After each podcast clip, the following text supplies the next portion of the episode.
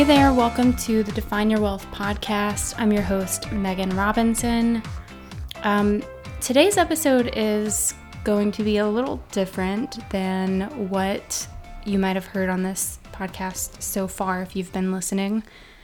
Um, and it's a topic that is really important to me for a couple of reasons. Um, I should probably tell you the topic before I tell you why it's important to me. Um, the topic is authenticity. And the reason that I believe it's so important to talk about authenticity, um, number one, as it relates to this podcast, is because we talk about defining your wealthy life and living a life that aligns with your values and what you really want, what's important to you in life. And in order to do that, you have to know what is authentically true for you, what is authentically important, and what you really truly care about. And while that may sound very simple for some people, for others of us, myself included, it is not such a straightforward thing all the time.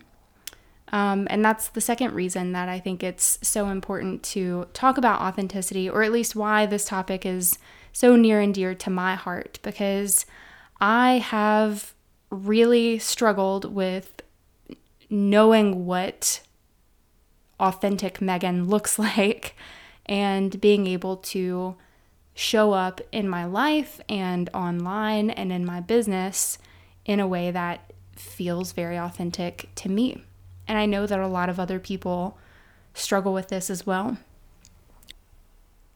I remember when my partner Joseph and I first met, he I I always or for a lot of my life, I kind of played the role of a chameleon in any situation that I was in. So when Joseph and I met, I did the thing that I normally did, which I didn't even know that I did at the time, but I observed him, I observed the way that he acted, and I waited to kind of get an idea or a sense of what he liked, um, what his personality was like, and then I kind of adapted and molded myself to conform to that or to, you know, complement his personality. And as I'm saying this, I'm realizing it might sound crazy to certain people. Uh, I promise I'm not a crazy manipulative person or anything. I think I just, for so long, I was an incredible people pleaser. Um, and I based a lot of my personality, the way that I acted, and my decisions on wanting to be liked and accepted. And I have so many examples throughout my life. Um, so Joseph was one of them when we first met, and he he'll tell you now. We've had this conversation before, but when we first met, he didn't really like me very much. I was more invested in the relationship in the beginning because he said that um, he said that I just was very vanilla and that I didn't have, I didn't show much of my own personality. And now he gets all sides of my personalities, so he knows that not to be true. But at the time, I was just, you know, waiting to see what my personality should be so that he would like me. Um, and there are so many other examples. When I was in college, uh, I remember there was this girl that I worked with who I was n- like I was in a customer service job and I was just nice to everyone, not just at my job, but like I was a big people pleaser. I wanted people to like me, I wanted to be accepted.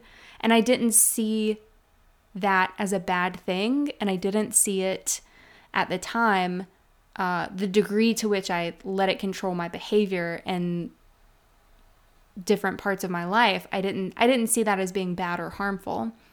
But um, there was a, a girl that I worked with, uh, we'll call her Amber. And Amber really did not like me. And that bothered me so much, even though honestly, I didn't really like Amber either. But I couldn't stand the idea of someone not liking me. And so I did everything that I could. I was so nice. I like brought treats to work for other people. I was just always very friendly and trying to strike up conversation with Amber and everyone. Um, and she never liked me. And then she ended up having a party and inviting everyone that we worked with, which was like 23 people or something at the time. Um, she invited everybody that we worked with except for me and one other person. And that was soul crushing. And looking back on it, I can see why she didn't like me because I was not really me in a lot of ways. I was a version of myself that I thought I needed to be at different times to be liked and accepted by the people around me. And this lack of authenticity caused me so much grief. Um, I could feel it when I was being authentic. I could feel that I was not showing up for myself. I could feel that um, I was making decisions for other people. I was people pleasing. I was um, doing things that I didn't really want to do or that I didn't have time to do. And I felt stressed by it all. And I resented some of the people around me because I felt like I had to do these things for other people all the time. But I wasn't doing what I actually wanted to do or what aligned with my values. And yeah, it just, I have so many examples of how authenticity showed up in my life and how it negatively impacted my life. And I've been thinking a lot about authenticity and what it actually means to be authentic over the last few weeks. Because for years, this is probably a funny topic to hear me talk on if you know me personally, because for years, I always said that um, I didn't believe that there was anything, I didn't believe that there was such a thing as true authenticity because I think that we're different around different people. We just are. Most of us are different depending on, you know, who we're around. We change small parts of our personality or the way that we speak or the things that we might bring up in conversation. And while I think that that is true, I also think that my definition of authenticity has changed. So, for example, I used to think that being authentic meant that your personality was the same and consistent all the time, and that you just never changed, no matter who you were around, that you always acted and behaved the same way. And I think that that can be true for certain people, but I don't think that that necessarily defines authenticity for me anymore. So, the definition of authenticity from an existentialism perspective is authenticity is the the degree to which a person's actions are congruent with his or her values and desires despite external pressures to social conformity. That to me is a definition of authenticity that I feel like I can really get behind because I don't think that we are all meant to be exactly the same personality wise around every person that we meet. There are some people who are like that. My partner, Joseph, is one of the most consistent people I have ever known in my entire life in every way possible. But it always amazed me when we first met that he just, he was always Joseph, no matter who we were or who was around. He never changed the way that he looked or dressed or talked or what he claimed his interests were. He never changed any of that around anyone. He was just always Joseph. And um, Some people just are very consistent in that way. But even he changes certain things, like he will choose his words a little differently or not tell certain jokes around my grandmother. so I used to think that that's what authenticity was. Like if you didn't curse like a sailor the way you do around your friends, around your grandparents, then that's inauthentic. But I think more so to me than how you act or how you adapt your personality in different situations because a lot of us do just adapt certain parts of our personality or things that we choose to say or not to say in different situations. I think what's more important is that you're making decisions on a regular basis that align with your values and the things that you really desire. So I've been thinking a lot about authenticity lately and how to show up more authentically in my life and in this business because it has always been so hard for me to I've I've never felt authentic, really truly authentic in marketing like marketing my coaching services or courses. Um, and I've always felt myself if I follow if I have a coach or if I follow other people who are doing similar things to what I'm doing online, I've always found it very difficult not to start to mold myself into what I see other people doing or um, you know, adapting sort of the persona of my business coach at the time. Um, so yeah, this is something that I think is it's just really important and it's been a top priority practice in my life recently. Just making sure that I'm doing things for the right reasons and not because I want people to like me or I want to be accepted. Um, and I had a, a small win. A very it's a very tiny thing, but it was really important to me last night. So important that I called Joseph immediately to tell him about it. Um, but I was having a conversation with somebody. I've had been having a conversation with somebody who I know sort of uh, like we've met before in person. I met this person through a conference in the finance industry and um, they posted a video online the other day that I really resonated with, and I messaged them and asked them if they wanted to, if they'd be interested in hopping on a call to talk about it and kind of like bounce ideas around um, sometime in the next couple of weeks. And they said that they uh, are on Voxer and Voxer, if you don't know what Voxer is, it's like a walkie talkie messaging app. Um, you can also send pictures and all, all, kinds of other things through Voxer, but um, it's commonly used to send like short voice messages. And I hate messaging apps. I like loathe messaging apps to my core. I'm a terrible texter. I hate texting. I hate uh, Facebook Messenger. I I hate email. I just um it's not my preferred form of communication. I prefer talking to someone, which is why I have a weekly phone call with my best friend who moved to the other side of the country this year. Um, we have a weekly phone call where we actually sit down and have a conversation with each other because she knows that I'm an unreliable texter. And if we rely on text to, you know, keep connected and updated on each other's lives, it's just not going to happen.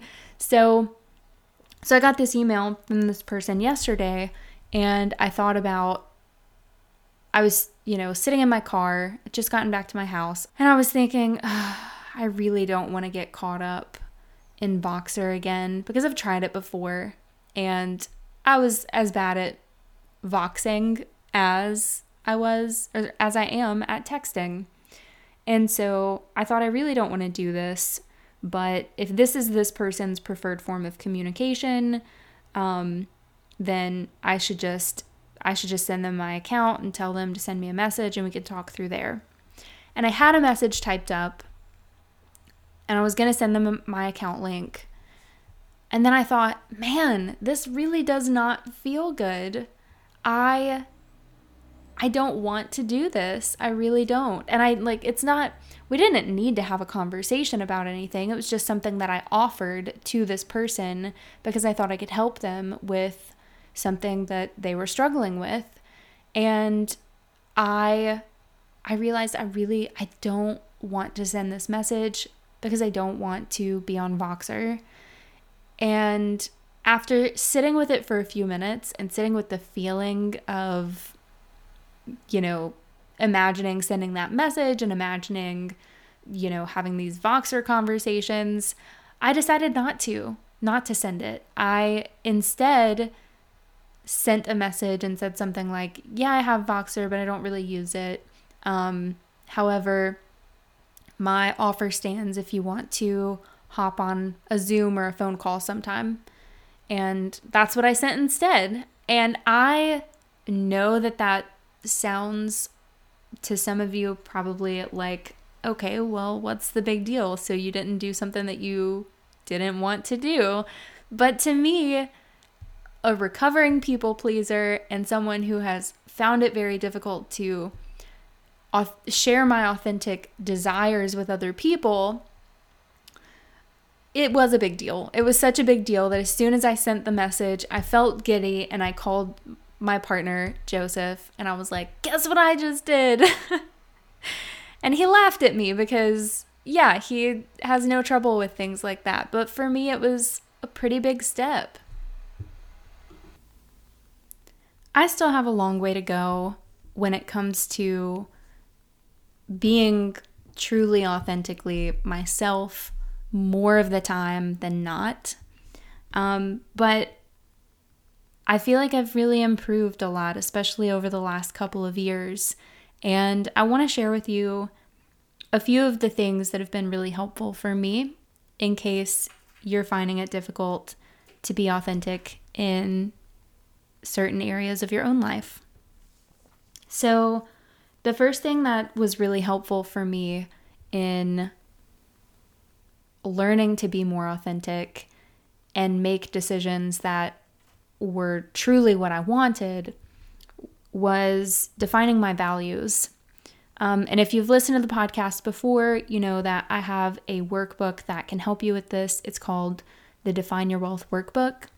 Um, it's all about, you know, defining your values and what really matters to you and what your life looks like based on those values and then setting goals that align with those values. Um, if you want to grab it, you can go to goodbyetobroke.com slash podcast gift.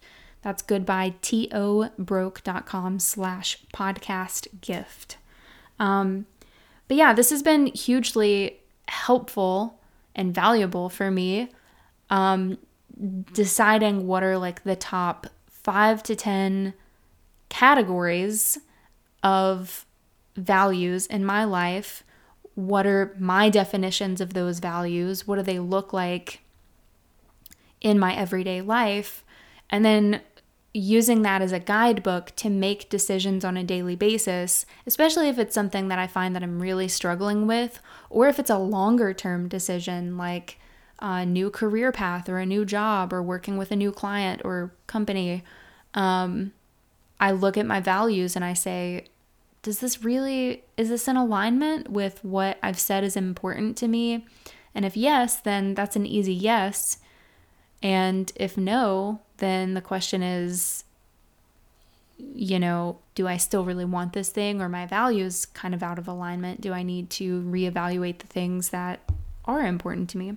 So that's been immensely helpful.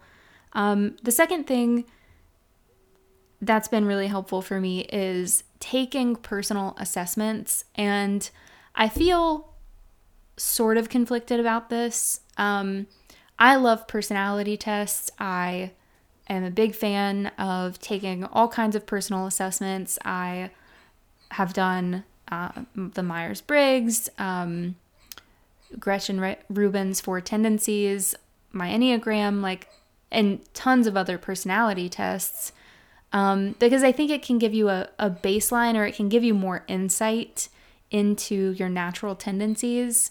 Um, but I also think that you have to be careful because I don't think that it's good or healthy for us to put ourselves into a box. And I think that there's a tendency with personality tests to be like, oh, well, I'm just an Enneagram 9, or, you know, lean on those characteristics that are defined by that test rather than really questioning why we do things the way that we do or you know why we are the way that we are or what we want um, so i think you have to be really careful about not allowing any kind of test to define you. But I do think that they can be very helpful in getting insight into our personalities and our desires. The third thing that's been very helpful for me in becoming more authentic is paying attention to the way that I feel before I make a decision. So I mentioned this earlier with the um, email that I got where I was I was about to respond to this email and offer to talk with this person on Voxer. And that just did not feel good for me. And I wouldn't have always been able to pick up on that because that in itself is a practice, paying attention to the way that you feel before you make a decision.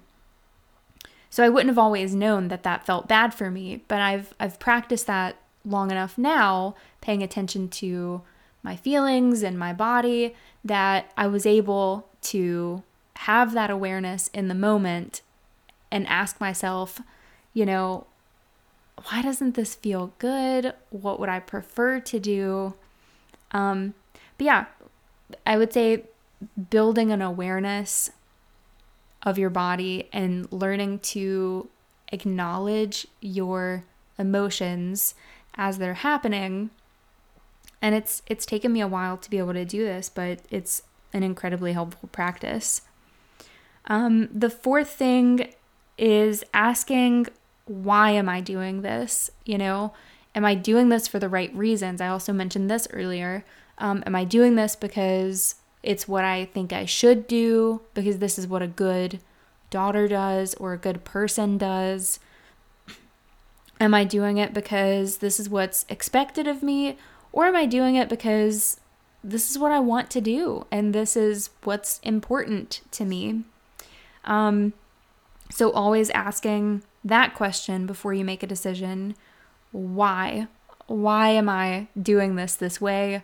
Um, do I want to, or could I do it a different way that would feel better?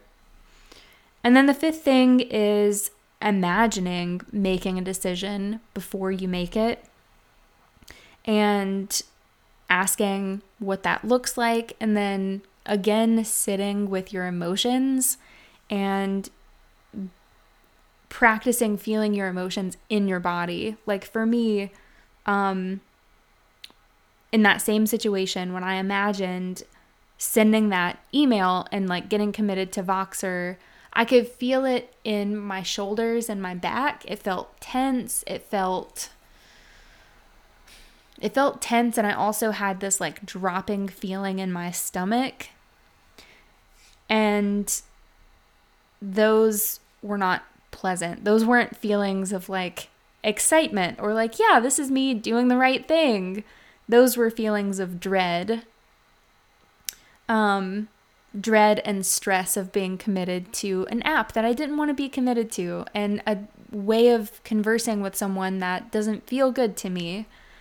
Um, and then after I sent the message, I felt I felt light and I felt excited and I felt happy and proud of myself, right? So imagining doing the thing that you're about to do, imagining um, different possible choices that you have in a situation and then thinking or paying attention to how each of those choices feels for you.